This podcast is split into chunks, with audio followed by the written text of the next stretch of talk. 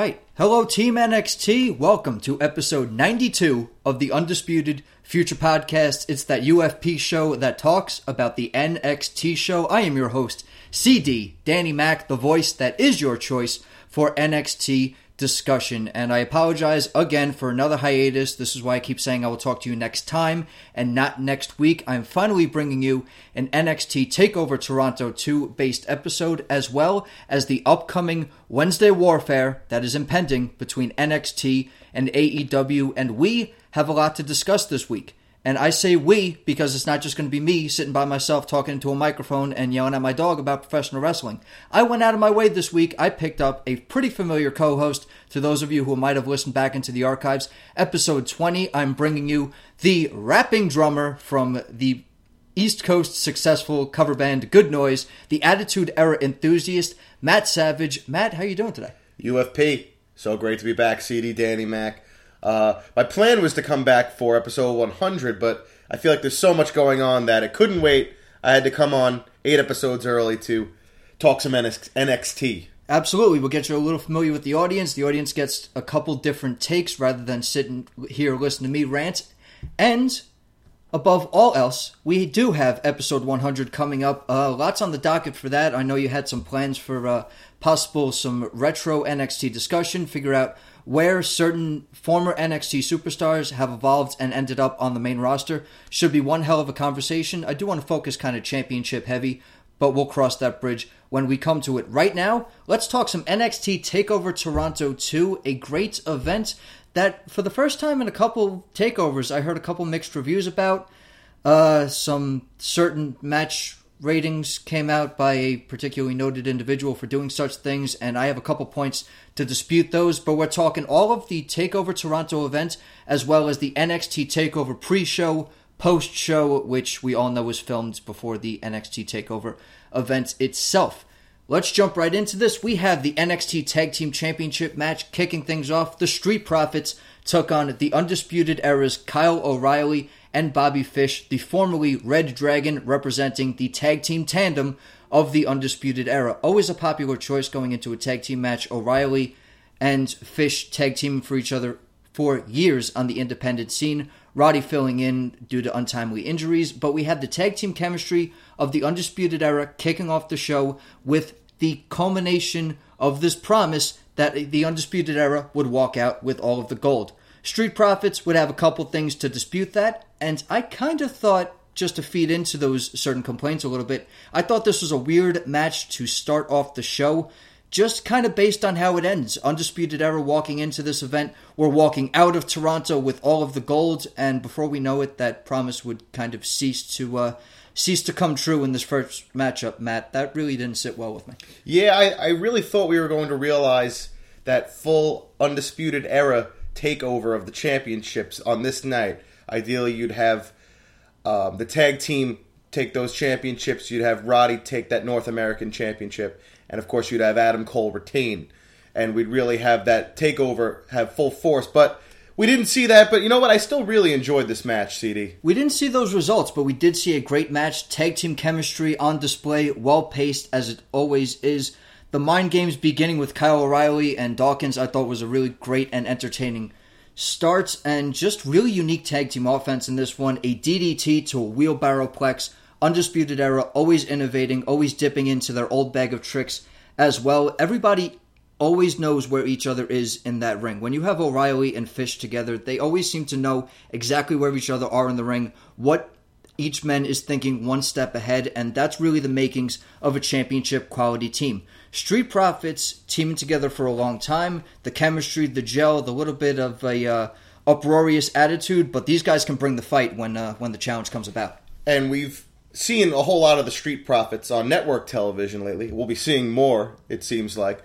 But we've been seeing a lot of them on network television lately, and it's easy to forget that these guys can actually go, particularly Montez Ford.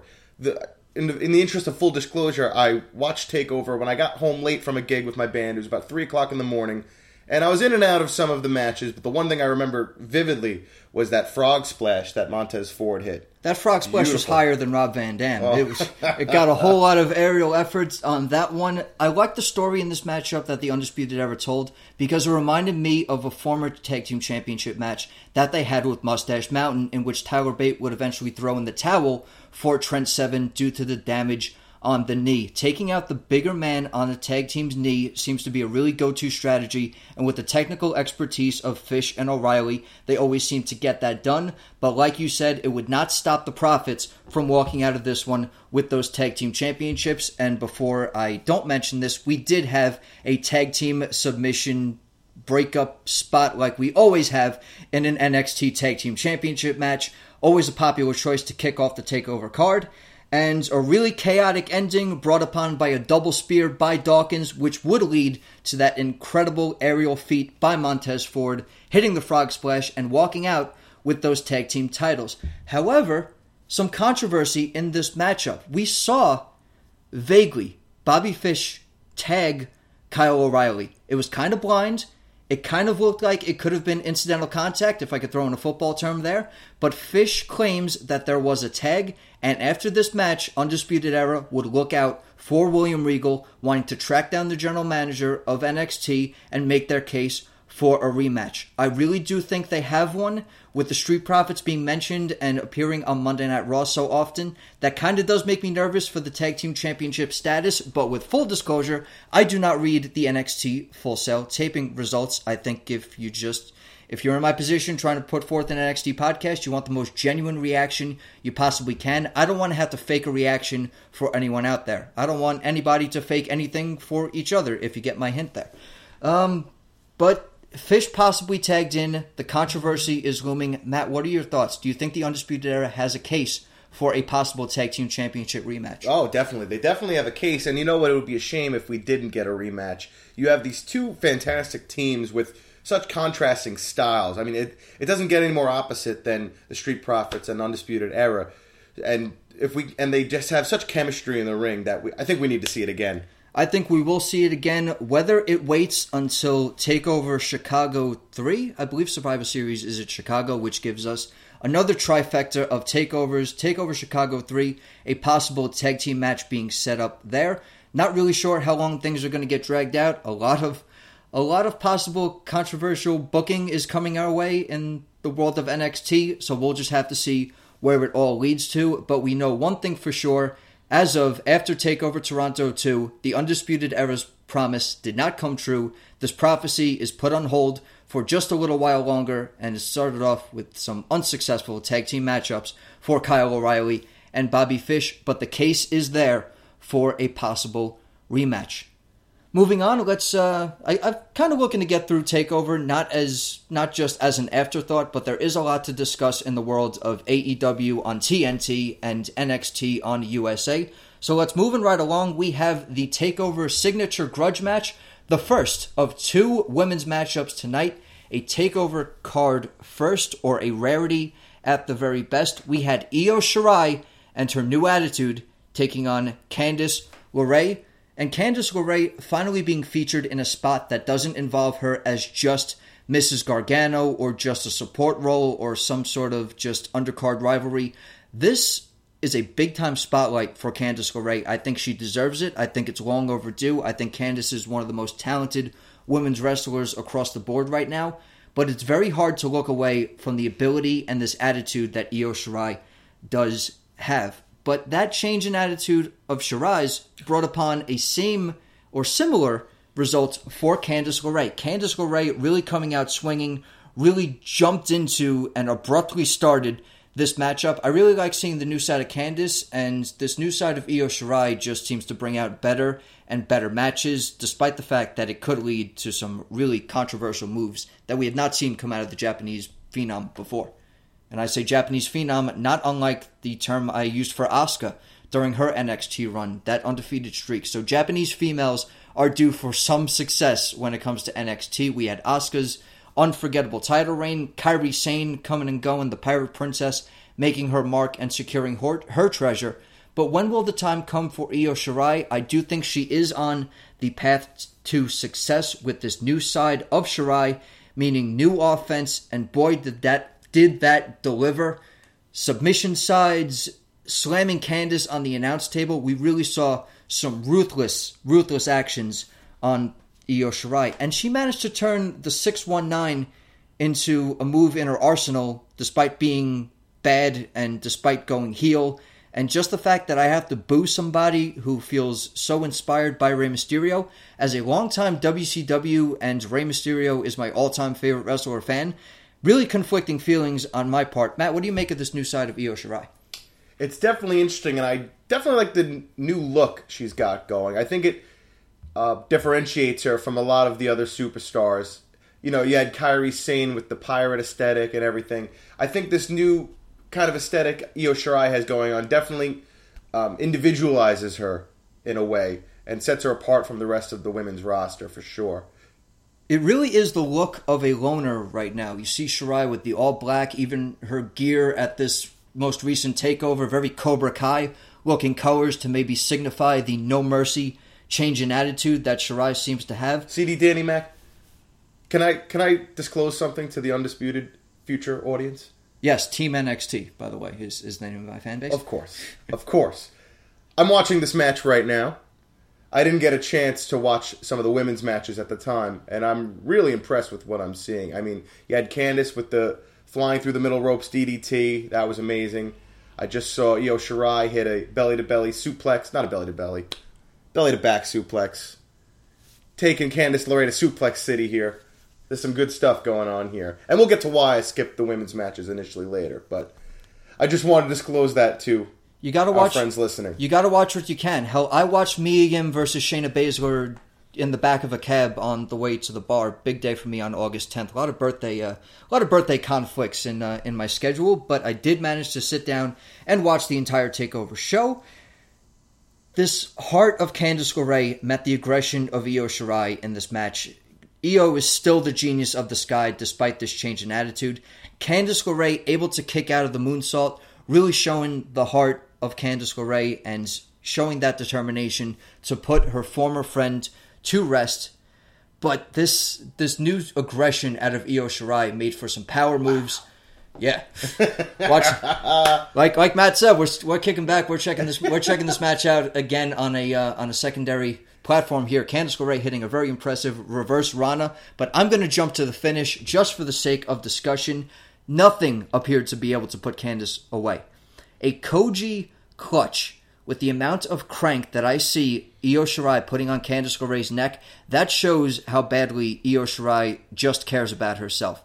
Just displaying that she doesn't need anybody and she will put you out of action if need be to make sure that the spotlight remains on her. She doesn't need any friends on her way up to the top. Really showing this in this match with Candice LeRae. Completely putting this friendship to bed or whatever might have been left of it. I really see the bad blood with them going forward. And I'm invested when there is a rivalry outside of the title picture on NXT. It gives a lot more spotlight to newer stars coming up. Maybe some stars that we're familiar with that don't exactly get the proper amount of television time.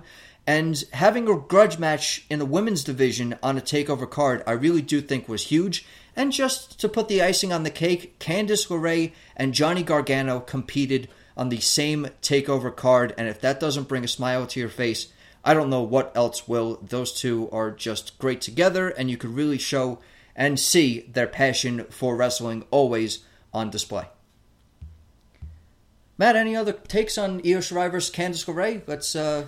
I'm going to save my thoughts on the women's division as a whole for when we get to the championship match. I do have some thoughts about the division in general that I'd like to share. The division in general that Shayna Baszler just seems to continue this stranglehold on. But we do have one more match to cover before we jump into what happens there. But we also have a big-time brawl between the Beast of Belfast, Killian Dain, making a return to NXT television with his sights set on the original bro, the king of bros, Matt Riddle. This brawl would break out. This rivalry would initiate following Arturo Ruas's, I'm still trying to get a grip on the Brazilian names no matter how easy WWE tries to make it for me, Ruas and Riddle had a really great match. These two are familiar with each other from Evolve. I definitely recommend going back and checking out the re-debuts of Killian Dain after this match. It starts off with a senton through the stage. I don't know how you could kick off a rivalry more intense or more high throttle than that, but it just seems to be picking up. Matt Riddle challenging Killian Dain flat out right before a workout, and a brawl would break out right there on the TakeOver stage. Matt Riddle making sure that the NXT universe knows that his vendetta with the Beast has not been forgotten, but Killian Dain is just looking unstoppable right now. I really do think whatever this time off did for him and this revamp into NXT can only do good things for his career. He kind of seems to be carrying the Sanity gimmick of an agent of chaos, kind of mixed with somebody who survives this warfare that the IRA has going with England. Really interesting turn on Killian Dane's character right now, but the aggressiveness does not seem to have gone away. He would not only take out Matt Riddle by driving him with a side effect off the stage, but he would take a security guard or performance center enhancement talent, however we want to look at this, down with him through not one, not two, but I believe a total of 3 tables. This rivalry is off to a hot start. We are certain to see it this week on NXT, even though a match was supposedly put in place right before TakeOver. That didn't play out exactly the way Matt Riddle would want, and Killian Dain definitely got the upper hand once again. We will see Riddle and Dain this week on NXT, or rather I should just say later tonight, because once again I'm an open book, and we are recording this on Wednesday, August the 21st. And I cannot wait to see where the full fallout from TakeOver lands. Matt, any thoughts on Matt Riddle and Killian Dain at this juncture? Well, first off, I think it's great that Killian Dain is back in NXT as opposed to floundering on the main roster, unfortunately. Seeing Sanity break up was hard to watch. Yeah, definitely hard to watch. Especially since they had such an impact in NXT, and just to see it kind of dissolve like that. Where is Alexander Wolfe? Do we even know? Alexander Wolfe is part of Imperium on NXT UK, so there seems to be a spread out between Nikki Cross in the tag team division for the women's, with the women's tag team championship with Alexa Bliss. Eric Young kind of wandering around backstage, getting hit in the back with a steel chair by Seth Rollins, and we haven't seen the leader of Sanity since Baron Corbin was looking for a tag team partner, something along those lines. I love when the company's top face just nails someone with a chair for no reason. And we're still supposed to cheer that. And this show was named after him, so I really can't. I'm not going to dispute anything Seth Rollins does. I will take umbrage with the fact that Eric Young is a talented veteran. He has trained some talents that are big time in pro wrestling right now. I'm not even sure if you knew this, but he had a hand in training Ty Dillinger, now Sean Spears. Oh, wow. Yeah, Eric Young has been around the circuit for a while. I know he's doing like agent-type stuff backstage from what I've heard. So, that's great that he's in the company and he's involved. But going back to Killian Dain, I thought the brawl was very well done, and I think him and Matt Riddle is electric. I think that's a great rivalry. You have, two very just polar opposite-looking people clashing. That's always going to be, for a good match, two different styles, essentially. But as far as the brawl goes, I think we're used to seeing that kind of stuff on main roster pay-per-views where it's just a brawl or something happens in the match where it's a false finish. And we've kind of been soured by that. And this is the first time we've really seen it on an NXT show where, there was kind of just this brawl. It wasn't anything on the card. And for what it was, I thought it was very well done. But I think I would have liked to have seen some sort of blow-off to the feud, or at least a start to the feud, I should say. That would be continued at a later date, in the form of a match, at least. But, that's just me, and for what it was, I thought they did it very well. Hopefully tonight we will get that match that did not take place, Matt Riddle versus Killian Dain, this week on NXT TV. Moving into the North American Championship scene, we had the Triple Threat match, Roderick Strong representing the Undisputed Era, taking on the champion, the CHAMP, the DREAM Velveteen Dream, and the returning to NXT North America, the former WWE United Kingdom champion, Pete Dunne. And I'm still not sure if it's WWE or NXT United Kingdom Championship, just based on how how I see it pronounced. And if Mauro Ranallo is going to call it the NXT UK Championship, I'm going to call it that week also. But if just most recent hearing, WWE United Kingdom Champion, the longest reigning champion in modern era WWE. I thought this was a great, high-octane, physical match. I liked the fact that this introduced a new rivalry, and it also brought up the known past history between Pete Dunne and Roderick Strong. Pete Dunne is the reason why, or at least the vehicle to, how Roderick Strong became a part of the Undisputed Era. Do not forget the Dusty Rhodes Tag Team Classic Cup.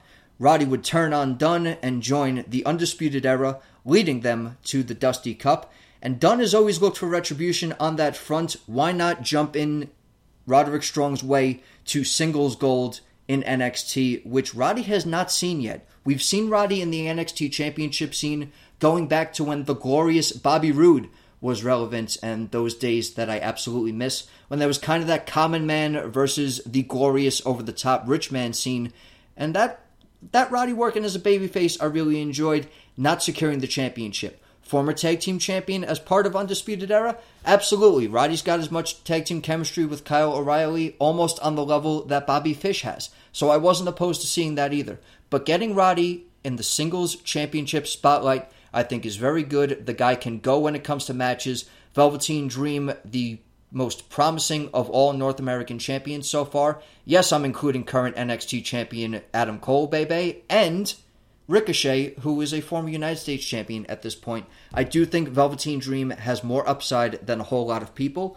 And I really enjoyed this match. The unlikely alliances formed and the old rivalries renewed. I think it was definitely worth the spot on the TakeOver card. I really enjoyed what all of these guys did, even though it did make for a controversial finish. Matt, thoughts on the North American Championship picture? Well, it was great to see Pete Dunne back on standard NXT television. You know, as much as I was like to, I haven't been watching NXT UK, unfortunately. It just doesn't line up with my schedule, and I don't always get a chance to watch. I'm assuming that's where he's been a good amount of the time. So it was good to see Pete Dunne again on our television. And I was just kind of thinking, he's due for a main roster call-up. I know at this point, NXT is the main roster, which we're going to be talking a little bit more about later. But, you know, he really should be going with the likes of some of the top superstars in the business at this point. And but regardless, it was great to see him in another NXT TakeOver. I thought the match was fantastic. And, you know, you could say the same for Roderick Strong. He has been around NXT for quite some time. And, you know, he's never reached the top of the mountain that some of the other NXT superstars who have moved on have. But, you know, we've seen him dabble in 205 Live.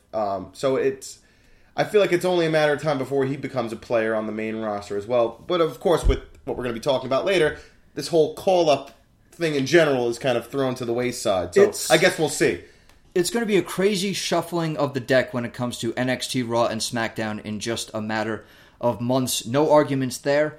Like I said, unlikely alliances forming between Velveteen Dream and Dunne to take down Strong. How old is Velveteen Dream again? Velveteen Dream is...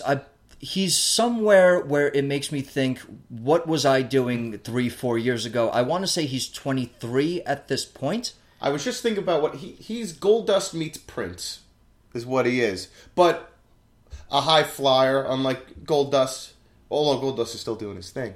But he takes like the good parts of so many different wrestlers and characters, and just he really is an incredible talent. What'd you think of the Mountie entrance?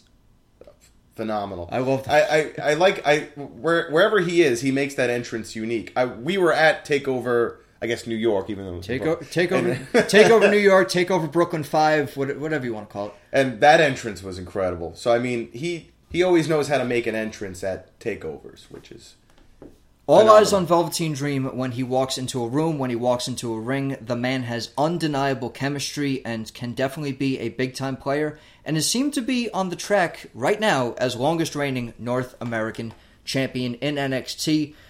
Dream would make the most out of Dunne's work, hitting the Purple Rainmaker for the victory, breaking up a pin and getting a pinfall of his own. I thought the timing was excellent. I thought the way it was displayed and looked really did a whole lot for this match, and a proper finish. Velveteen Dream, still your CHAMP of North America. Now we jump into the what I'm considering secondary women's matchup, because I thought Io Shirai versus Candice LeRae delivered way over the top than this one did. Mia Yim, the HBIC, the Wu-Tang representing, even though she's not from here, she's not from Shaolin, she's not from Carmella's kayfabe kingdom where we are recording this podcast, but she still shows, she still reps, and I'm never going to dispute being a Mia Yim fan, probably just because of that point. And Mia Yim would be taking on the reigning, defending, undisputed stranglehold on the locker room NXT Women's Champion, Shayna Baszler. And the submission magician would pull out some new tricks out of her sleeve to combat this opponent. And Matt, one point I've been making the past couple episodes is Shayna Baszler's past rivalries, just looking back at the most recent ones. Not since Ember Moon. Ember Moon, war goddess. Pure ferocity. You would really see that with her right off the bat. Kairi Sane and Io Shirai. Kairi Sane and Io Shirai each needed to have an aggressive side brought out of them due to the actions of the Queen's Army and Shayna Baszler. Mia Yim also starting off already with an aggressive side and doing what she did prior to this matchup of taking out Marina Shafir as she's leaving her Nissan Sentra and taking out Jessamyn Duke while she's minding her own business, presumably, after a training session near her locker and damaging her shoulder also. Mia Yim absolutely neutralizing the numbers game in this match going into it. And I thought that was really smart by Mia Yim. We could talk about the actual match, but what do you think of Mia Yim just in the different landscape as opposed to Shayna Baszler's past rivalries? I think she's definitely a more formidable opponent in a lot of ways. I think a lot of Shayna Baszler's past opponents have kind of had almost the Bayley factor, I want to say, where they're nice, they're aggressive, but at the end of the day, they're just nice people.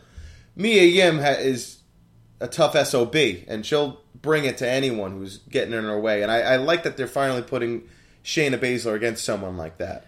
I think Shayna Baszler definitely needed a aggressor opponent. It was really the street toughness of Mia Yim taking on the brutality of Baszler. And Baszler would get, as Mauro likes to say, a dose of her own bad medicine when it comes to this matchup. Mia Yim would work around the rules, would work when the referee's blindside, would pull the hair, gouge the eyes, lock in a submission for way close to the 5 count. Mia Yim taking the shortcuts, almost, that a lot of heels are known for and that Shayna Baszler has used herself throughout her title reign, and including a very famous move that Shayna Baszler has done throughout not just her title reign, but her tenure in NXT. That stomp to the elbow, I don't know how you fake something like that. I don't know how you avoid that absolutely dismantling your elbow, your shoulder, just anything up and down your arms. That is a vicious stomp, and to see Shayna get it finally put on her, I thought it was some long overdue justice and really emphasizing the aggressive style by pushing the rules and unloading this moveset onto Shayna Baszler. Can I talk to you about Shayna Baszler, CD Danny Mack? Let's talk about Shayna Baszler. Let's talk about the stranglehold on the company. We'll get into the final finish of the matchup, where I was actually impressed with the finish of this one. So, as I mentioned earlier, I had a limited amount of time to watch TakeOver. I got home late, so I picked the matches that I was going to skip for now. As I just saw, I'm actually regretting skipping the Io Shirai-Candice LeRae match, which... the superior women's match. Was not a great choice on my part. But I also skipped the women's championship match. And it's really because... CD, I can't stand Shayna Baszler. I just can't. And, you know, I think the women's division really suffered a loss when Asuka left. Certainly Asuka left. And really when Ember Moon left and the title was dropped to Shayna Baszler at that point. Dropped to her with no rematch also. Ember Moon forfeiting her rematch when she got moved up to Monday Night Raw. That's a shame, too. We should have gotten another crack at that rivalry for sure. But I'm not saying there's no stars in this women's division. You have a lot of talent. Bianca Belair, who we didn't see on this show, but she's phenomenal. And we have all sorts of other women's talent, but I just don't see it with Shayna Baszler. I maybe it's the cynic in me, but I see them propping her up in NXT, when in reality, I feel like as soon as she goes to the main roster, she's going to be a Ronda Rousey henchman, along with the other two. Who knows what Ronda Rousey's status in the sports entertainment world is going to be. The finger, yeah. You can see the finger. That's some brutal stuff. It's almost like Shayna Baszler did that to Ronda herself, but it was a door on the set of 911. And while we're at it, let's just, on the off chance, let's wish Ronda Rousey a speedy recovery from, and maybe get somebody else to do her stunts for just a little while. But I think, Shayna Baszler, I never really buy her promo CD.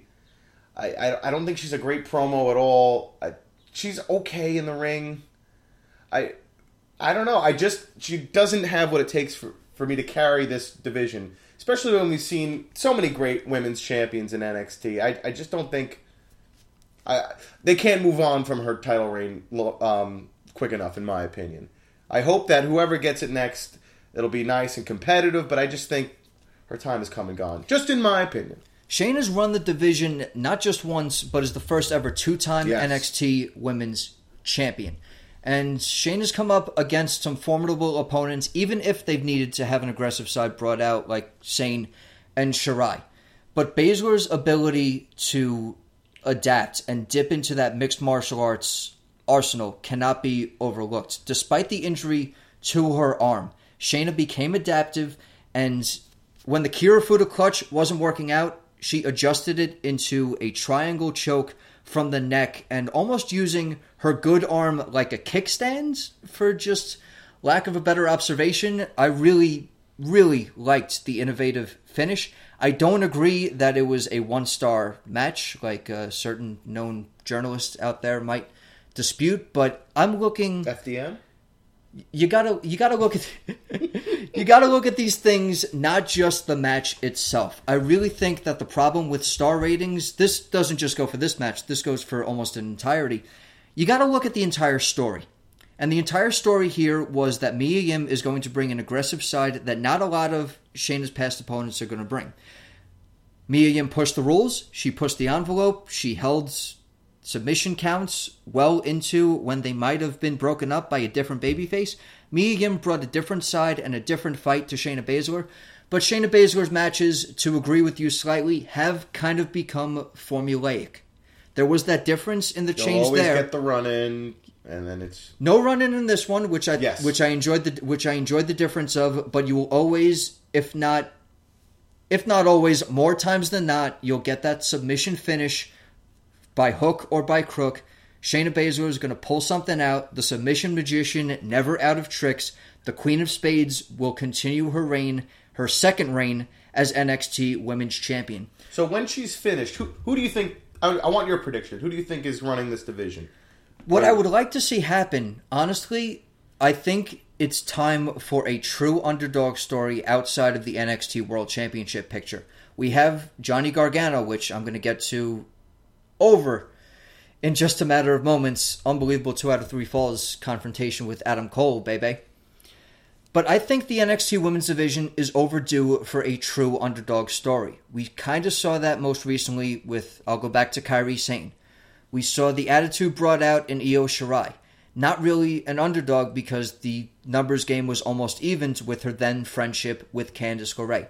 I want to see that true underdog story or redemption story. I really want to see Dakota Kai get healthy and finally deliver the comeuppance to Shayna Baszler that has been a long time coming. Tegan Knox is another one. True underdog value, coming back from her most recent knee injury, unfortunately suffered during the Mae Young Classic Tournament 2. We have Candice LeRae. Yes. If Candice LeRae got the victory over Io Shirai in this takeover, I thought that might catapult her right away into an NXT Women's Championship spotlight. So those are 3 names that come to me right off the bat. If we're talking former contenders, I think Bianca Belair definitely has the crowd behind her enough to make another case for her being involved in the title picture, but she's gotten 2 cracks, including a singles match and a fatal 4-way situation, so I'm not sure what Bianca Belair is due for. I thought that Fatal 4-Way match would involve Bianca Belair walking out with the title without pinning Shayna Baszler, and Shayna would come up to a Raw or SmackDown scenario because, and I know we're not supposed to talk about women's ages just as a societal rule, but Shayna Baszler is up there. She's in her late 30s, a lot of combat sports experience underneath her belt. I do think her time for network television is overdue, but I'm kind of mentioning a moot point here due to what we're going to discuss later on, and a lot of exposure for NXT roster is coming. Shayna Baszler's reign at the top is entirely credible, but I really do think that it's due for an underdog story to be told in the NXT women's division. Okay, and luckily that brings upon a pretty quick and seamless segue and transition to NXT's favorite underdog, Johnny Wrestling, Johnny Takeover, Johnny Kick 'em in the Ding Ding, Johnny Gargano taking on the reigning, defending NXT champion, coming back from the successful championship tour, worldwide celebration tour, baby. It's Adam Cole with the last match representing the Undisputed Era. Undisputed Era going 0-2 into this one. Upon initial reaction and initial viewing, I thought there was no way that this title flip-flops between Gargano and Cole. But there was a little bit in the back of my mind that thought maybe it's a possibility that Adam Cole drops the title to Gargano and we get a undisputed error, E-R-R-O-R, just a little clever wordplay. If anybody out there is laughing, I appreciate the sympathy or however you call it. Anyway, 2 out of 3 falls, and every single one of those delivered, starting off with a regular wrestling match, which you would think right up Johnny Gargano's alley. Right? What do you think? This is an advantage for Johnny. This is something that's gonna drive him right forward and maybe tap out Adam Cole for the first fall. Definitely not ending as expected. Yeah, I was very surprised to see how that first fall ended. For him actually using that first fall to get an advantage in the second fall, where he got the DQ, but set himself up for victory in that second fall. That was really cool. I thought it was almost Ciampa-esque, getting that kind of advantage. I think Johnny learned a couple things from his former DIY brethren. It's almost as if he wanted that third fall to happen. I think so. I think definitely pushing to get locked inside that maniacal steel cage, which kind of reminded me of that over-the-top and highly reviewed Ambrose Asylum. I was just going to say, Ambrose Asylum. I don't know what mindset William Regal was in when he put that entire thing together. But Johnny with the intentional DQ, I thought, number one, I thought it was strange because the way the stipulations were picked, I thought it was going to go street fight, regular matchup, and then whatever William Regal decided. I thought that the champion would get the champion's advantage and his stipulation put out there first. But Johnny Gargano going straight headfirst into a wrestling match and not ending in a wrestling match was an interesting take. Johnny intentionally using a steel chair to take out his opponent to gain a physical advantage in the second fall. Very Ciampa-esque. I thought it was very good strategically, but it would kind of be the beginning of the end for Johnny Gargano. Who knows how this match would have ended if Johnny did not give up that first fall for intentional disqualification. The street fight was brutal. We've seen Johnny Gargano in street fights for the NXT Championship before. In this kind of environment, I thought he made the most out of something that at one point was unfamiliar to Johnny Wrestling and just putting forth that extra aggression. Matt, first 2 falls, what are you thinking? I want to spend a lot of time on the steel cage match. You know, I thought because it was a 2 out of 3 falls, I thought we'd kind of get a condensed product of at least one of the falls, but we really didn't. They spent a good amount of time on all 3 falls, particularly the two first falls. I was impressed by how much time they spent, really going at it. Usually when you see these 2 out of 3 fall matches, one of them is some sort of schmozzed finish or something. One sort of roll-up out of nowhere. Yeah, one of those. Quickly get the 3 count. And we didn't get that with this match. We basically got 3 full matches out of this event. One thing I was a little bummed, and this is my fault for not doing the research. I thought for the third fall, we were going to get Commissioner Regal out there, and he was going to announce that the third fall was going to be a triple threat. Out comes Tommaso Ciampa. But you know. You aren't the only one making that speculation. It would have been a very popular one. I'm sure if it was any other injury other than a very serious neck, I think that that possibility is out there. I kind of anticipated a ladder match. I figured, okay, it ends. That would have been a nice change. It ends in two pinfalls. The only way to do it is William Regal hoists the championship above a ladder and says, "Go get it, guys." If I do have to nitpick at the cage match, which I thought was great, it wasn't that far off from a street fight. Essentially, it is a street fight with a barricade around you. But it was phenomenal. Don't get me wrong, but I think a ladder match would have been a really nice change of pace, just to take that belt, slap it up top, and now you have to go get it after all the hell they went through. Plus, just based on ladder match observations in past NXT takeovers, the very first NXT Championship ladder match, NXT Arrival, I keep wanting to say TakeOver Arrival, but TakeOver was not canon at that point, between Neville and Bo Dallas. Yes, you did hear those names right. Neville and Bo Dallas had the first ever ladder match in NXT. And then we had Finn Balor versus Kevin Owens, where Finn Balor would retain. Neville became a new champion. Finn Balor became a retaining champion in a ladder match. I thought that this might have been that tiebreaker for me of, okay, is Cole or Gargano going to walk out with ladder match success? Because the other ladder matches in NXT have been for, well, this is speaking in TakeOver-wise, have been for vacated titles or new titles, like the North American Championship six-man matches. That's probably...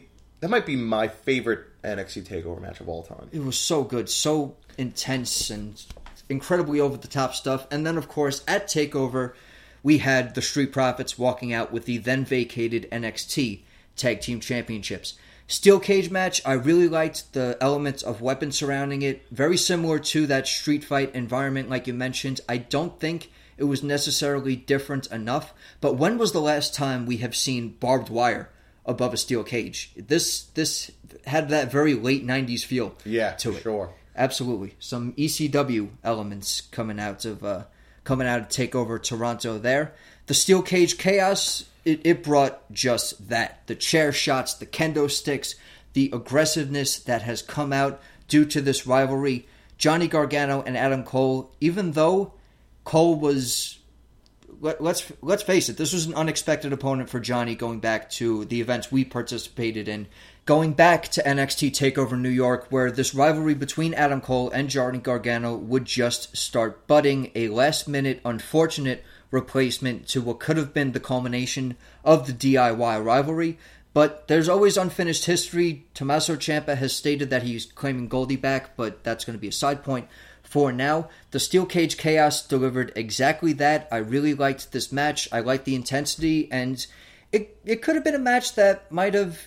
I don't think it needed any color, but I think it could have been an element to really exacerbate this rivalry and put it to that over-the-top point that a Steel Cage match...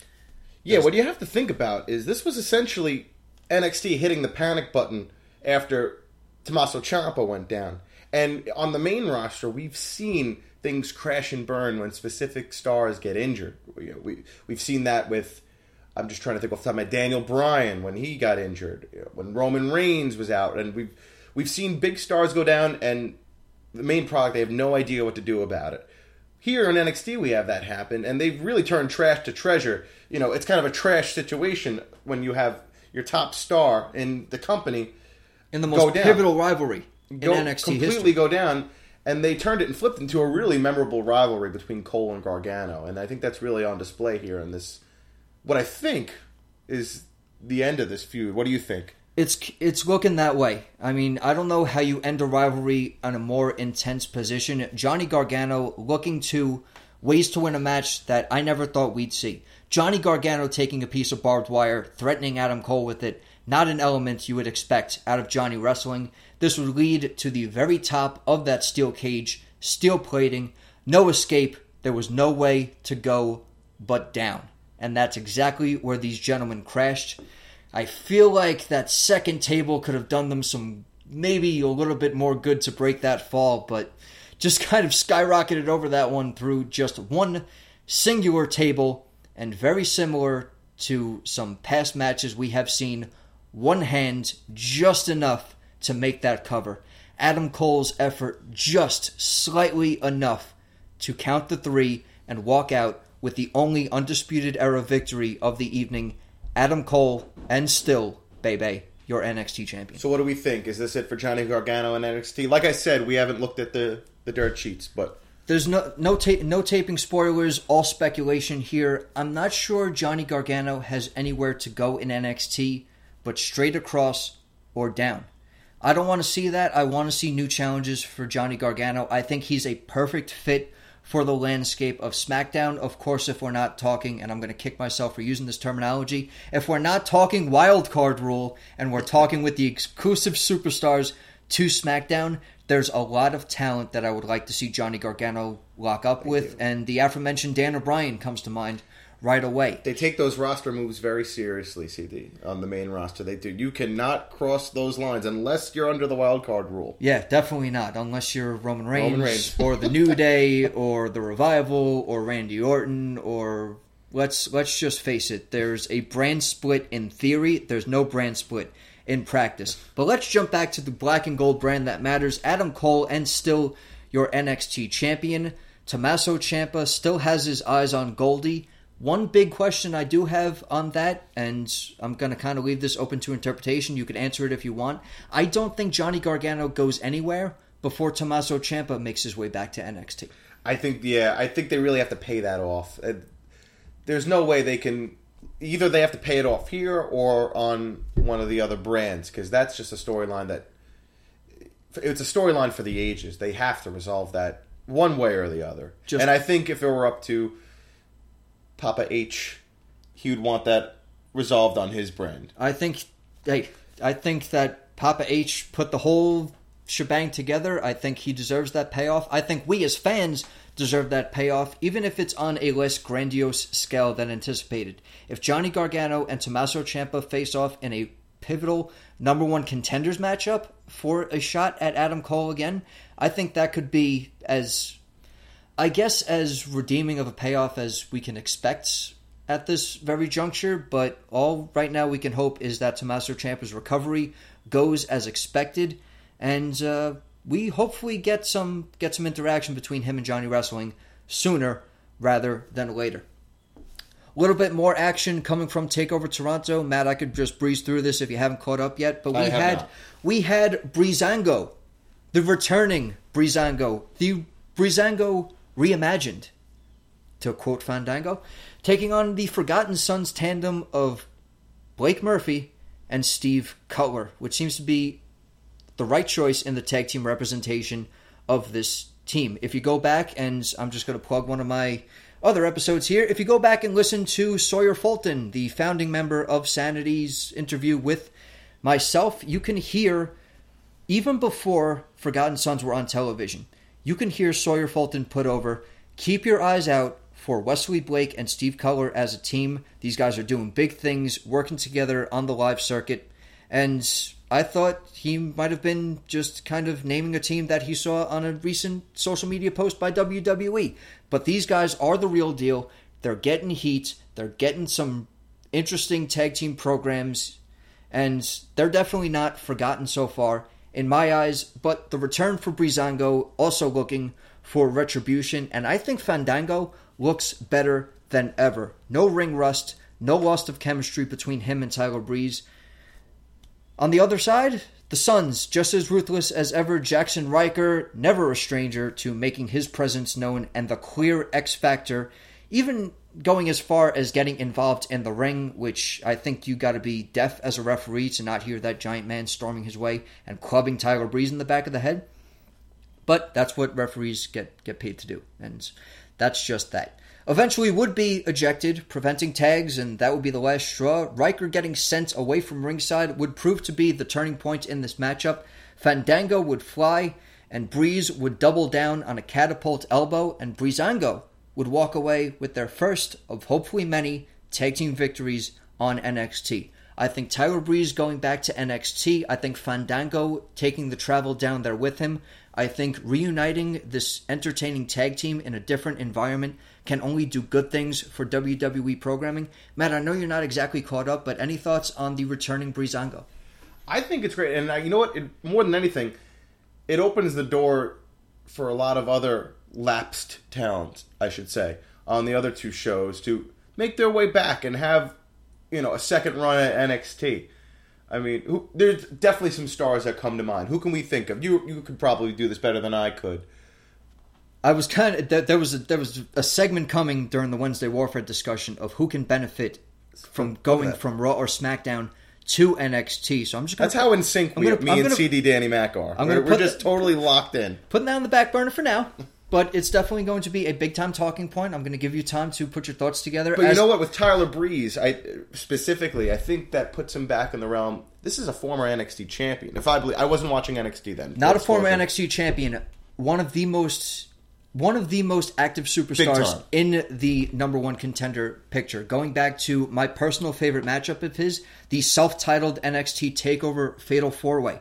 Tyler Breeze, Tyson Kidd, Neville, and Sami Zayn. If you haven't gone back that far in the NXT archives, definitely recommend checking that matchup. That's something I have to do myself. Absolutely recommend it. Want to do some NXT throwback call-up discussions and episodes once the UF Patreon comes up and running, which I'm thinking of starting to do right around episode 100. So if you like the show and you want to support it further and you want to go back and just hear some discussion about older NXT events, that's going to be my cheap plug. But Tyler Breeze, he's big time.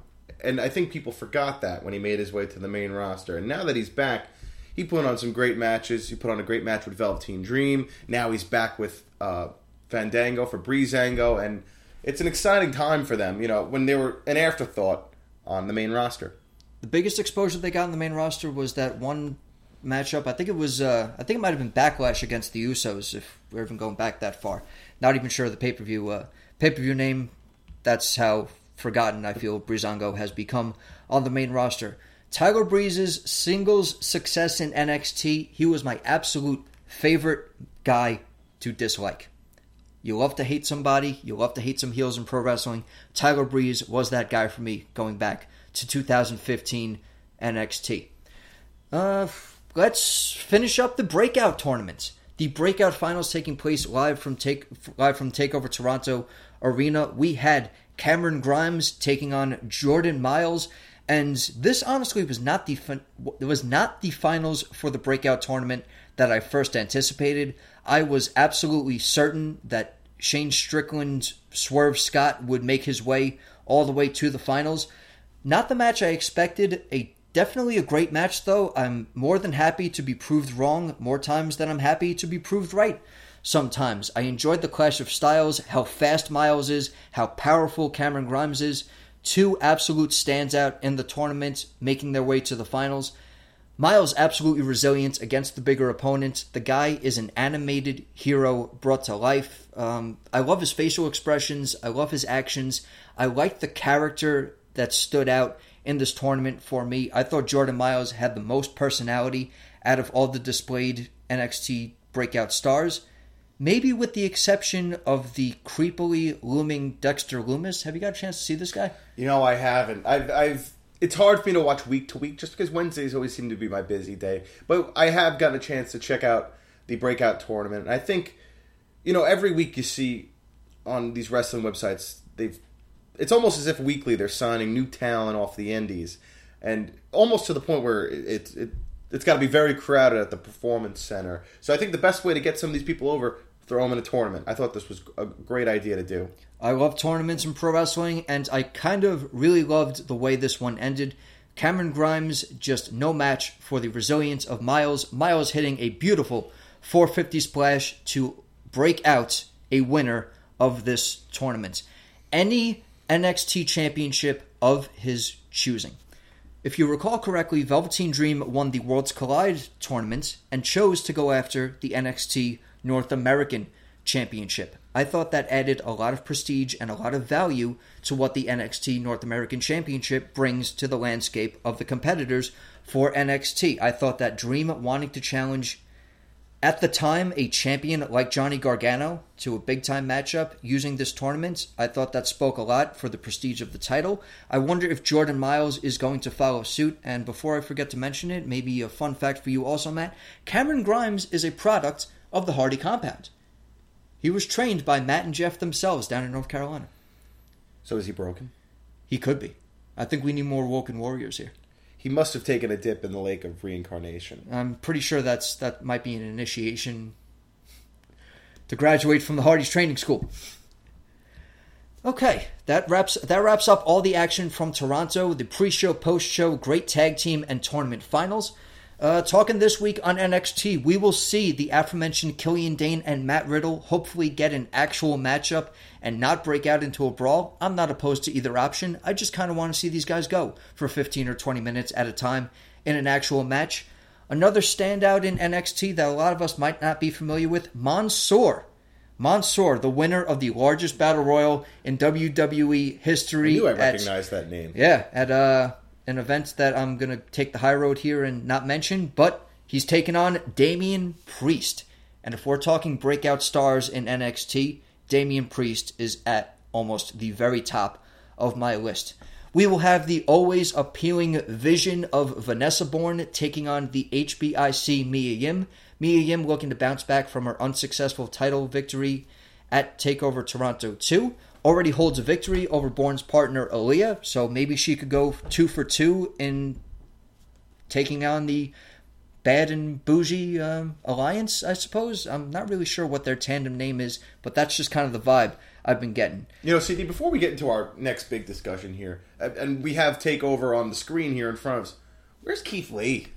Where is Keith Lee? He's such a tremendous talent, and I feel like I guess maybe because it's so crowded in NXT right now, they haven't really had a chance to let him shine, because he's phenomenal, and he has such a look about him. Keith Lee's appeal and ability is absolutely limitless. To go back to mentioning Damian Priest and Keith Lee did have a pretty quality house fight going back just a couple weeks on NXT television. And what we can anticipate is the Undisputed Era coming out and speaking to their current state in the NXT championship scenes. We know the champion himself will be there. We know that Fish and O'Reilly will have a grievance for Mr. Regal in the tag team championship picture. And who knows what kind of stunts Roderick Strong and what kind of hoops he's going to have to jump through to get back in the North American championship scene. I hope you enjoyed the Toronto action discussion, Team NXT. Now we're jumping into the most recent wrestling news world. AEW, as a lot of us have known for the past couple weeks, has solidified a television deal with Turner, being on Wednesday nights, 8 to 10 p.m., TNT. I think it's great. I think a lot more wrestling to the airwaves can only be good for people like myself. However, and this is where the Team NXT is really going to kick in, because starting September 18th, NXT will start going not only 1 hour, but 2 hours of their own live broadcasting, and it's still coming out of Full Sail, so the familiarity of the crowd will still be there, but I'm hoping it becomes an eventual road show, maybe get some NXT live circuit events to be featured on NXT television. We've seen that happen in the past with the pre-tapes before, but this is definitely something that I don't think All Elite Wrestling anticipated of having to deal with. I thought for sure I was believing the earlier rumors of a Tuesday night Dynamite on TNT. I think that's not just fitting for the name, but I think the time spot, coming off of SmackDown's eventual move to Fox on Fridays in the fall. I think that would have been a really good spot for them, kind of substituting where WWE left off on Tuesday nights and picking up that very time slot. But AEW, NXT, head-to-head, live, cross-broadcast. I'm not sure where this is going to lead. I know that my fandom isn't going anywhere. I'm not sure what this is going to do for the future of the show, because I do enjoy getting a 1 hour wrestling program of the best on television and being able to deliver it to you guys in a 40, 45 minute, sometimes run the actual hour time frame, although that's very rare without having a co-host. And Matt, I cannot thank you enough for aiding me through this rough week and a great episode for TakeOver discussion. But let's talk this Wednesday warfare. A lot is going to be unfolded. Not only are we going to get new stars coming out of AEW and their debut on primetime network TV, but a lot of NXT roster has not experienced live TV before. A lot of these talents coming straight out of the Performance Center. Let's just mention the most recent ones of the Breakout Tournament stars. Are these guys going to be able to jump right onto live television and be able to perform the same way they did in a tournament where it was pre-taped at Full Sail? I think this is going to change the landscape of NXT in-ring. I think it's going to impacts the mindset of superstars to really push themselves even further in their performance, and I really do think that it can only be good for the state of NXT with the exposure, and with more exposure to NXT, more people are going to look for an NXT podcast, I hope. So that's where I'm really feeling that this show is going to deliver. But Matt, where do we stand? AEW, NXT, head-to-head, lots of new talent coming out of the woodwork, not just on one company that's on its initiation, but a brand that has been existing and is known for bringing up superstars that we will see eventually in the bigger time spots like a Raw or a SmackDown on Monday or Fridays. So this NXT thing leaves me with way more questions than answers. Absolutely. And that's kind of the problem with this NXT thing. You brought up that NXT is going to be live. Now, I'm of the opinion that I prefer a taped product. I think the taped NXT product helps with continuity and storyline telling. I think the reason why we see these horrible lapses, on the main roster is because it's live, and then sometimes the live aspect of things just have storylines lost, and then you have these rewrites up until the very last minute. With NXT, the fact that it's taped, you can kind of cut things out or create the storyline the way you need to create it. And there's just a necessity for continuity. The fact that they tape in sessions where you have two or three episodes taped in that moment, you have to have that continuity. Whereas with the live events, you can go week to week. And from what I've read, there's one person who likes to change things quite a bit week to week. And that leaves for loss of continuity, in my opinion. We do have That's a great point. I do think that a lot of things can change way more in a live television landscape, last-minute booking changes, and like I said, a lot of these talents are not used to the live takeover spotlight that week-to-week television can bring. I also fear, because leading up to takeovers, we have...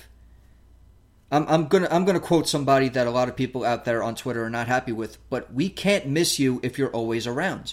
Mm-hmm.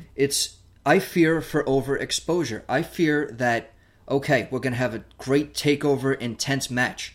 And that Wednesday that follows a takeover, the champion is always absent. We don't know what's going to happen next for the reigning NXT champion.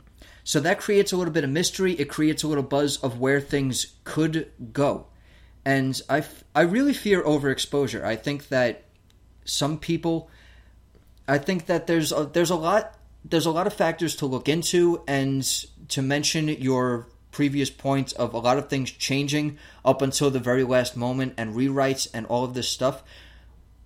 My initial reaction to this bringing NXT to USA and making it live was, if it's not broke, why are you trying to fix it? And I'm still looking at it with that very same cautious optimism. But optimism is key here. We cannot lose sight of the fact that this black and gold brand has been bringing us consistently great wrestling for going over 4 years now. I really do think that the advent of NXT Arrival changed the landscape of this brand for the better and for the greater good of getting a high work rate and highly successful matches, and matches that are going to push each superstar involved to their most creative limits. And I think a lot of the spontaneity that will come with live TV can lead to some repetition and lead to some... My biggest fear here, point being, overexposure. I don't know if there's going to be talents that we get sick of seeing, or if the championship landscapes are going to have to change more frequently.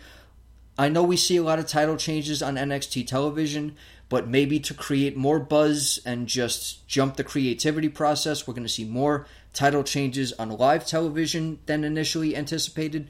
There's a lot of factors I fear for, but overall, optimism for NXT. CD, I want to walk you through WrestleMania weekend this year. Are you ready for this? Let's do it. So the Friday beforehand, you have SmackDown Live, right? On Fridays now. Right. 8 to 10. 2 hours. Right. Saturday, we have NXT TakeOver Tampa. We're going to have TakeOver Tampa, absolutely. 3 hours, 3.5 hours, give or take.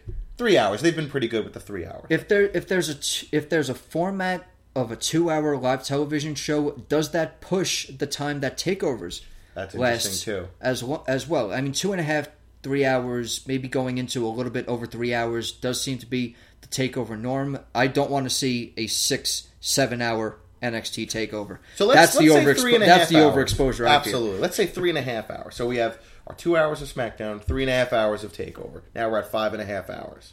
WrestleMania. Let's add 6 hours. Let's be conservative. Let's say WrestleMania is 6 hours. Okay, so at 3 days, we're already at half a day of professional wrestling. We're at about 11 hours of wrestling. Monday Night Raw comes. There's another 3 hours. 14. Nothing on Tuesdays now. And then you finally have Wednesday with TakeOver, which is 2 hours. That's 13 hours of wrestling. Now, there's some people who love that. You know, I'm good for a lot of wrestling, but 13 hours is a lot. And you're going to create fatigue, and they already are in a lot of ways with their product. And you're going to create a massive amount of fatigue in your product. And the overexposure, like you brought up earlier, is a really, really big concern. So that's something to think about as well.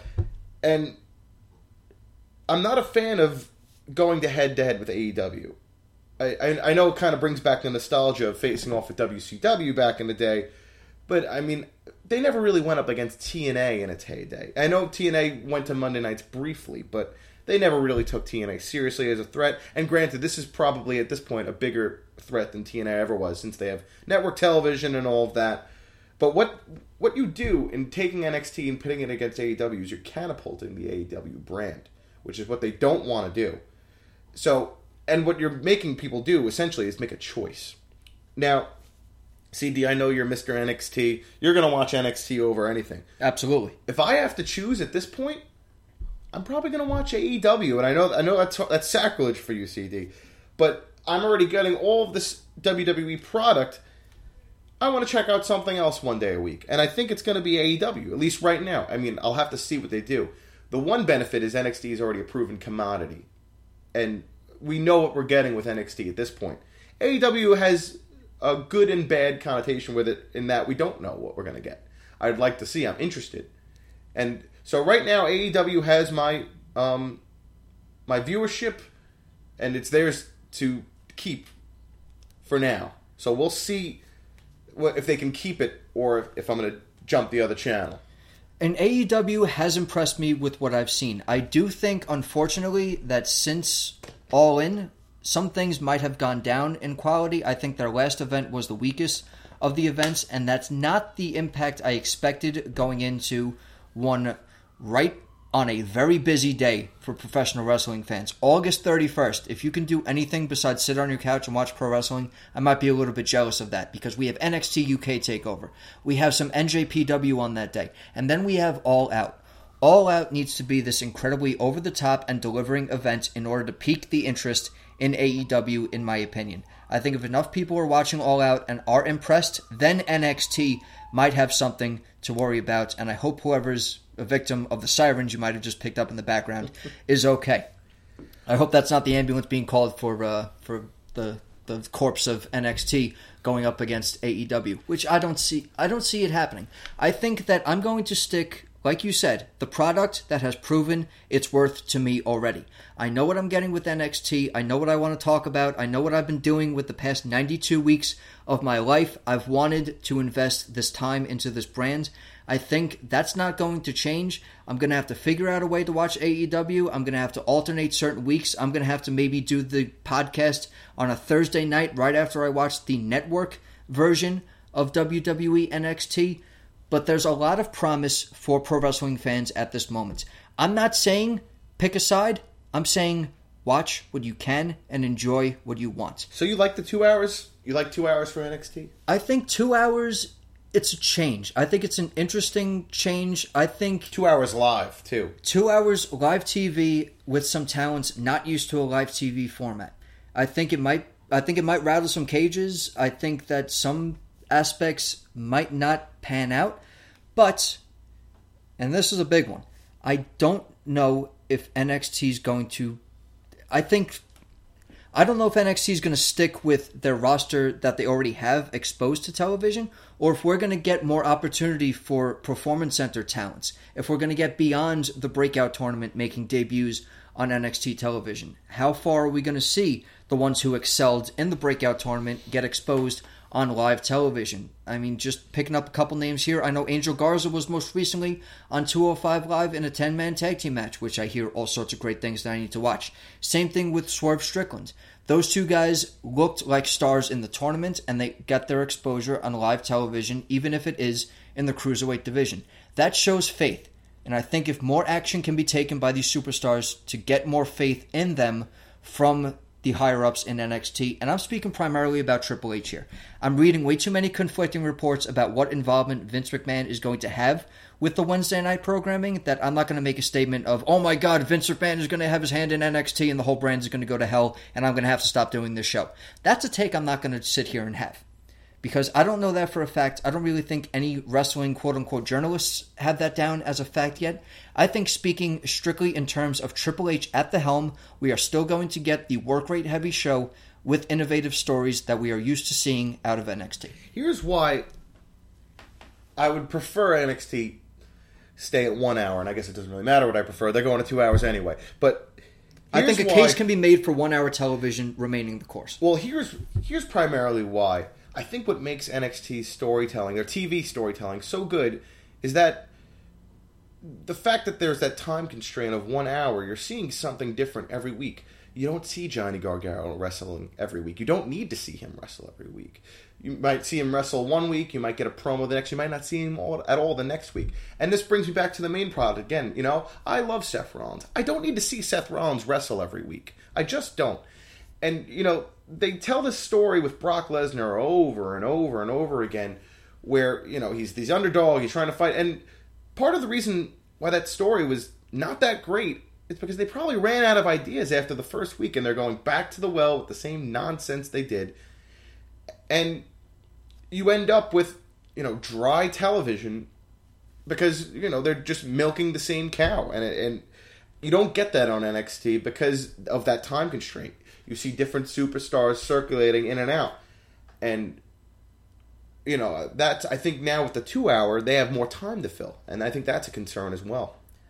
Definitely a concern on my part. But again, if more talent get more time to shine and we get the same quality of matches that we're used to seeing on NXT, I do think that it does stand a chance and we're going to get a whole lot out of this 2 hour format. I do agree with the time constraints of wanting to put the most important emphasis and factors into a story. Like you kind of mentioned, getting the same Seth Rollins, Brock Lesnar program WrestleMania's time that we got at SummerSlam time, that can only work with a handful of rivalries. I don't think it worked for that one. But on the same points, I do think it worked when we're talking Ciampa and Gargano. It's really all a matter of how good the story is, how invested you can get the audience, and really show that these are the top stars. This is the future of WWE. Keep your eyes on them for Monday or Friday nights, right smack in the middle of the week. You never know if they're going to end up in the beginning or the end by the time they're done going through the NXT system. And I think a lot of people getting television time is kind of a blessing to get this great amount of exposure. There are people who are diehard wrestling fans who have never seen the Velveteen Dream. There are people who are diehard women's wrestling fans who don't know the dominance of Shayna Baszler. I know that's a controversial point to make on this episode in your presence. But you see my point. There's a lot of talent in NXT that the casual viewer hasn't gotten to experience, and a lot of characters that they haven't gotten to embrace and hold on to and see the evolution of. And I'm honestly feel bad for anybody who hasn't seen the Gargano and Ciampa storyline play out. But I think exposure for more talents can be just as good as it can be fearfully detrimental. And I really do think that more exposure for the quality talents of NXT, and most importantly, I think a pay bump is coming to the NXT talents, and for delivering the better show for the past number of years, I think that's long overdue. How do we feel about the loss of the network exclusivity of NXT? Now, part of why I really like NXT, this is has little to do with anything they're doing, but I like that I can watch it at my leisure. I rarely watch NXT 8 p.m. on Wednesday night just because of time constraints. My band usually rehearses on Wednesday night, so that's usually out of the picture for me. I like to go back and watch it maybe Thursday afternoon, Friday afternoon, Thursday night. I like having that luxury. And I think NXT initially was a big selling point for the network, and numbers suggest that network subscriptions are dipping at the moment. So, I mean, this is just one more product that the network, at least, this is all speculation, of course, they're losing. I mean, they might have the same situation with Raw and SmackDown where they get the episode a number of weeks later, but at that point it's old hat. So, I'm interested to see what this does to the network as well. If you believe what you read, right now the current plan for NXT is to be made available on Thursdays at 8 p.m. Eastern Standard Time. So then that would line up perfectly with my schedule. I think that would line up a little bit better with the working schedule that you got. But what if... But then I would watch AEW live and then watch NXT on Thursday night. Right. What if I want to watch... like 10:05 p.m. I'm just walking in the door and I can't throw on the WWE Network and watch NXT. That's going to bum me out. But as long as it's not going away completely and as long as we're not going to have to wait 3-4 weeks at a time due to licensing restraints like Raw and SmackDown unfortunately have, like you're not going to get this week's Raw on a Tuesday. Unfortunately, it's just not the way it is. Licensing and creative copyrights and so on and so forth, all that boring stuff that I don't know all that much about. But WWE is presenting this option and alternative before their option and alternative even starts their TV network. I think it's as creative as it is kind of dastardly. I do think it's a clever strategy of pulling away an audience that doesn't even exist quite yet, and really an interesting way to go about delivering this new NXT. I think what this really is, essentially, is the battle for lapsed fans. I think that's been AEW's mission since they've really formed, is to get those fans that have kind of given up on the WWE main product. I think this is WWE's way of countering that, because I think they know that there's maybe a smaller selection of fans that are super loyal to NXT, but have essentially given up on the main product in a lot of ways. So I think what this really is the battle for the lapsed fans and who can capture those lapsed fans. Do you think it's NXT? Do you think it's AEW? Who do you think does that for you? I think one of the major benefits AEW has is Chris Jericho. You can't deny his star power and his star ability. I can talk to a ton of my friends who haven't watched wrestling in 20 years. They know who Chris Jericho is. And they're going to want to tune in to see what Chris Jericho is doing. And Chris Jericho was also featured on the first ever episode of NXT's Game Show Edition, where he went one-on-one with Dan O'Brien. That's another fear. That's another way throwback fact for you. But the point about lapsed fans, it's no surprise that if you're as heavy into the work rate and the match delivery that NXT has given us, that you're going to want to see that same sort of style play out in AEW with the sports emphasis and wins and losses matter and all these big-time matches that you're going to see some incredible in-ring ability. What's really going to hook the audience, I do think, is character development and story. And NXT has that in spades, and I bring it up again, Ciampa and Gargano. There is nothing else in pro wrestling that can replicate the magic that initially had, and that continued to grow into until, unfortunately, an untimely injury forced us to have to look away from that for a bit.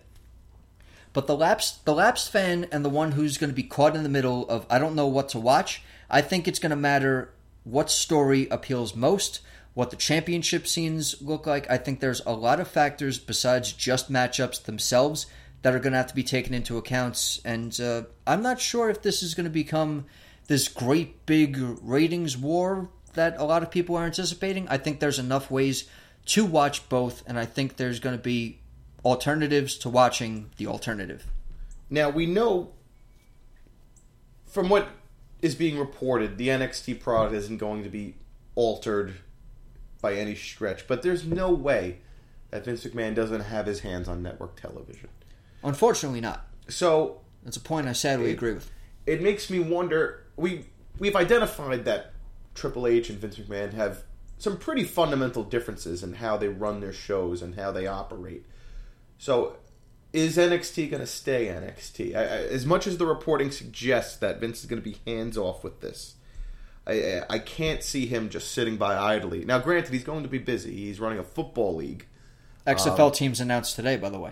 Let's go New York Generals. New York Guardians? Guardians. New York Guardians. I'll be getting my He Hate Me New York Guardians jersey soon. Oh, yeah. But, so Vince McMahon is going to be busy. In fact, there were reports that this past Monday he was not at Raw because of the announcement of the XFL teams. So it was Triple H and Paul Heyman and Kevin Dunn running things. So it's going to be interesting to see if that continues and if it's true that it will in fact be the same NXT we've come to know and love, just in a live format with an extra hour and none of Vince's fingerprints on it. If that's the only change, that's where the optimism comes from. The fact that I do believe that it will stay fundamentally the same. Triple H at the helm, the in-ring work that we're used to, the matchups and the superstars that we are used to, including a few new names. Because like you mentioned before, the PC is getting stacked with talent. I forgot to mention this during the TakeOver review, but Evolve's champion Austin Theory has made his presence known in the Performance Center. The guy is a talent to watch out for. He's supposed to be the next really big thing. NXT Theory is going to be a big deal. I do feel that. And this kind of brings me to almost like a 2-on-1 situation because we have Evolve's programming going on the WWE Network at times also. And Evolve, we know, has the talent pool that eventually ends up in NXT. So there's a lot of outside factors to take into account. My biggest question, and I think we kind of put a pin on this conversation after this, the week that I'm most anticipating that hasn't happened yet is when AEW has a pay-per-view on a Saturday and TakeOver happens on a Saturday. And I'm not talking about TakeOver UK. I'm talking about one standard NXT North American television TakeOver event that we're used to going head-to-head with an AEW pay-per-view.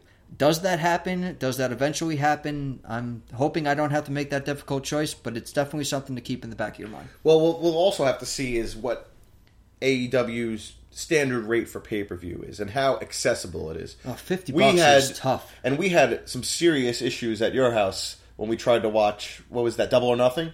Trying to order Double or Nothing, was a headache.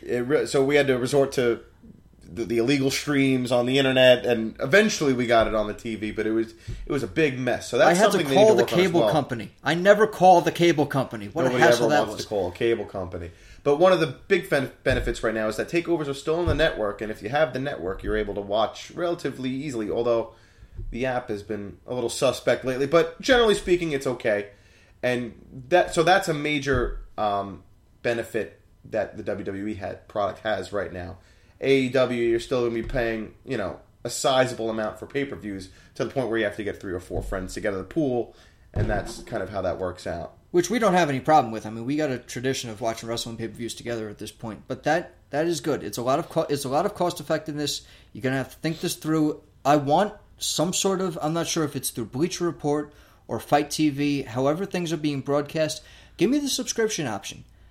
Even if I only use the service to stream the AEW events, I will rather pay a monthly fee than $50 at a time. I'm not sure if that makes me strange or not, but that's just the culture of today. With the exception of like major boxing matches, pay-per-view is really going the way of the dodo. You have UFC is basically moving their entire platform to ESPN+. You have the WWE Network, of course. You have New Japan has their platform, which I'm not familiar with the name of it. But it's the same idea. It's NJPW World. I don't have a subscription, but even Impact has their own streaming service. So, they've got to get something going where it's a flat subscription rate instead of the pay-per-view buy, which is tough. If they plan on doing monthly pay-per-views, I'm not sure what that structure is going to be like anyway. Are they just going to hit big fours? Like, the WWE of yesteryear, or are they going to do monthly events like the WWE now?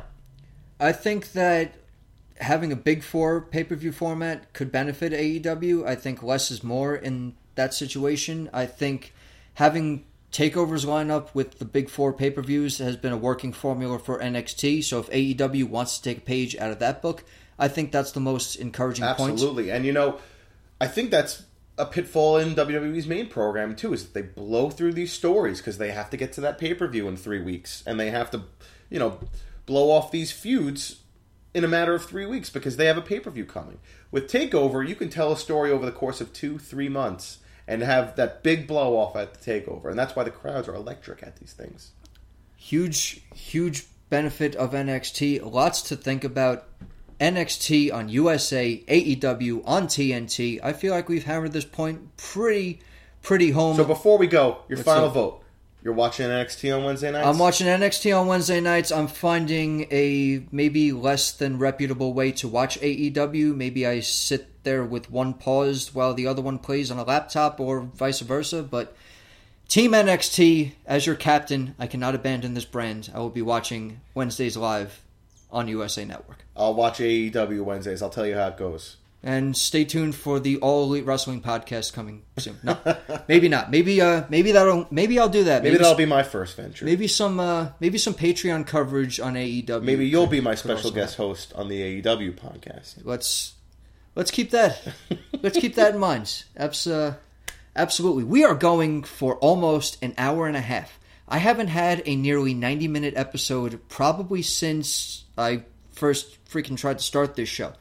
Way back when, maybe a TakeOver Brooklyn episode was this long. So, Matt, I want to thank you for the support. I want to thank you for aiding me in the conversation today. Not exactly in the best headspace to deliver a show by myself, so I really can't thank you for your presence enough. Any quick plugs you want to make? Any wrestling fan advice you might have? Or wrestling fan advice. Watch what you enjoy. Don't feel like you're forced to. If you need a good laugh, follow Jim Cornette on Twitter. He's great. Follow Jim Cornette on Twitter. Lots of controversy surrounding that. And I'm not going to use the... I'll throw in the term Outlaw Mud Show because that shit just... That just makes me laugh. Before we go, what do you think of Orange Cassidy? Oh, boy. I thought it was super entertaining in the Battle Royal. I saw him have a very entertaining match with the formerly known as Hornswoggle. But is that a guy you throw a guaranteed money contract to?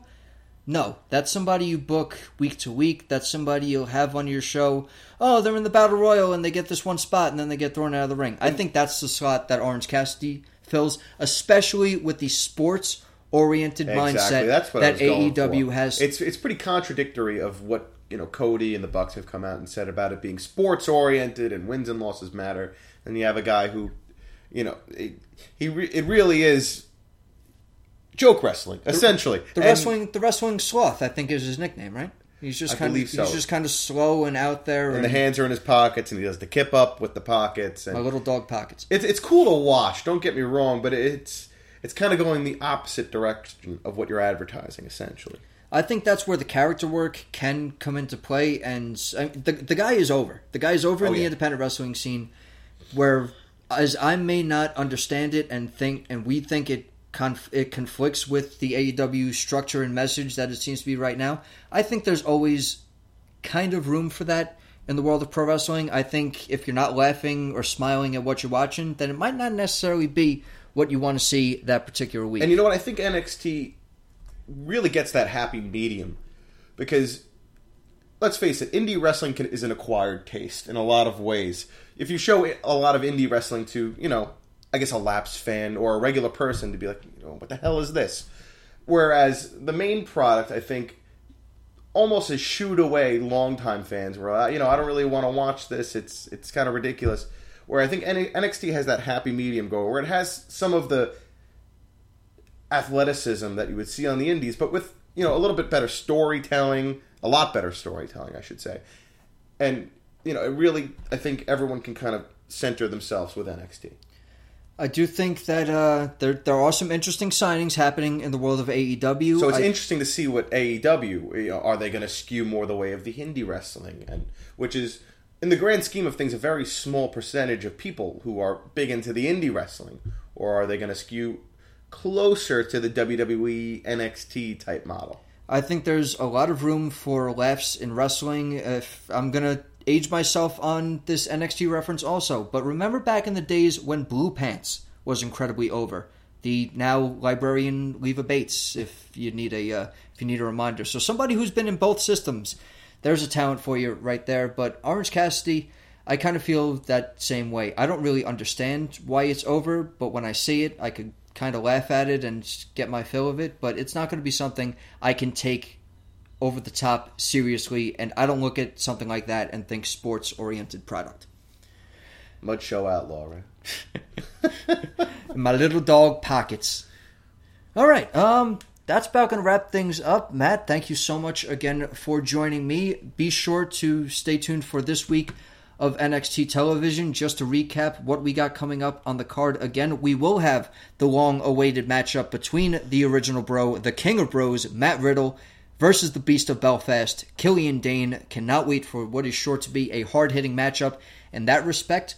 Mansoor taking on Damian Priest, the largest Battle Royal winner ever, is right in the crosshairs of the Archer, and I'm not necessarily sure that's going to spell the exact same success that Mansoor is most recently used to. The Vision versus the HBIC. You get to see Vanessa Bourne on your TV. I think that's a good week as far as I'm concerned. And just to bring up NXT on USA again, Aaliyah is an NXT veteran. That's incredibly hard to do, and she still gets to perform on network television. Everybody else is playing checkers. She's playing chess and the long con. Undisputed Era guaranteed to speak. Cannot wait to see where the tag team controversy in the tag team division leads to. And be sure that you're keeping up with me as well. Be sure to follow the podcast at Undisputed Future Podcast. All one word is the Instagram. Wrestling memes, Wednesday Night Warfare pictures, pictures of the Velveteen Dog Colin. You'll see it all there. At podcast_UF is the Twitter, my most primary form of social media outreach. I'll be sure to tag Matt's Twitter handle in the episode release form on this as well, so you could see what ukulele wrestling theme covers he's gonna come out with. I hope you got some more of those in mind, buddy. I gotta drop some more. It's hard to top I'm an Ass Man, but I'm gonna try to get something good going next. Ass Man and Shawn Michaels theme song on the ukulele. You've never heard or seen anything like that before. Be sure to check that out, and be sure you're listening and subscribing on all podcasting platforms. iTunes, Google Play, Apple Podcasts, which I'm pretty sure Apple Podcasts and iTunes is redundancy. Castbox FM, Stitcher, probably my favorite primary form of listening to podcasts. I really like the Stitcher formats, and thank you for all the support. Episode 92. Cannot believe we're this far ahead, and I cannot believe we're already less than 10 episodes on the road to 100. I'll be sure to bring Matt back for that. I really hope you enjoyed getting a dose of back and forth on the Undisputed Future Podcast for the first time in a long time. But I am CD Danny Mack. This has been Matt Savage. That's his real last name, folks. That's not a kayfabe name. You got that right. And thank you so much for listening. Continue the support. And remember, we are NXT.